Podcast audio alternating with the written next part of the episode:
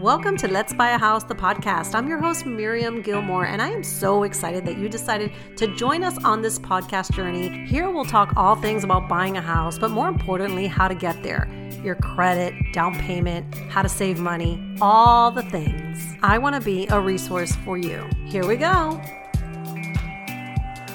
Today's mortgage tip is for my self employed borrowers.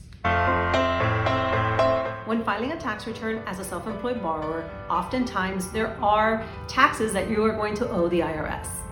I make sure to mention this because oftentimes people won't bring it up. They might not think about it. However, the only way that I can know this is if I pull your tax transcripts and I see that there's a balance owed. Besides that, this does not report on your credit report. As you know, debt to income ratio is a big deal when qualifying for a loan.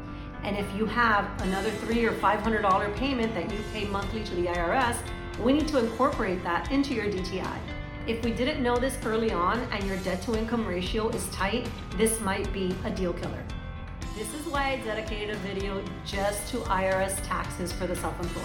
Let me know if this video brought you value and if you'd like to see more videos for self-employed buyers.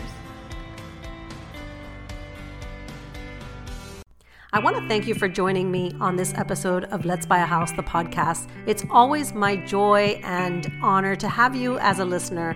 And I would love nothing more that if you found value and you enjoyed this podcast, that you'll share it with your friends. Maybe leave a review. It's always such a nice thing to hear from you guys. I'd love nothing more than to connect with you guys on other platforms like Instagram, Facebook, and my personal favorite, TikTok. I'll see you next time on Let's Buy a House, the podcast.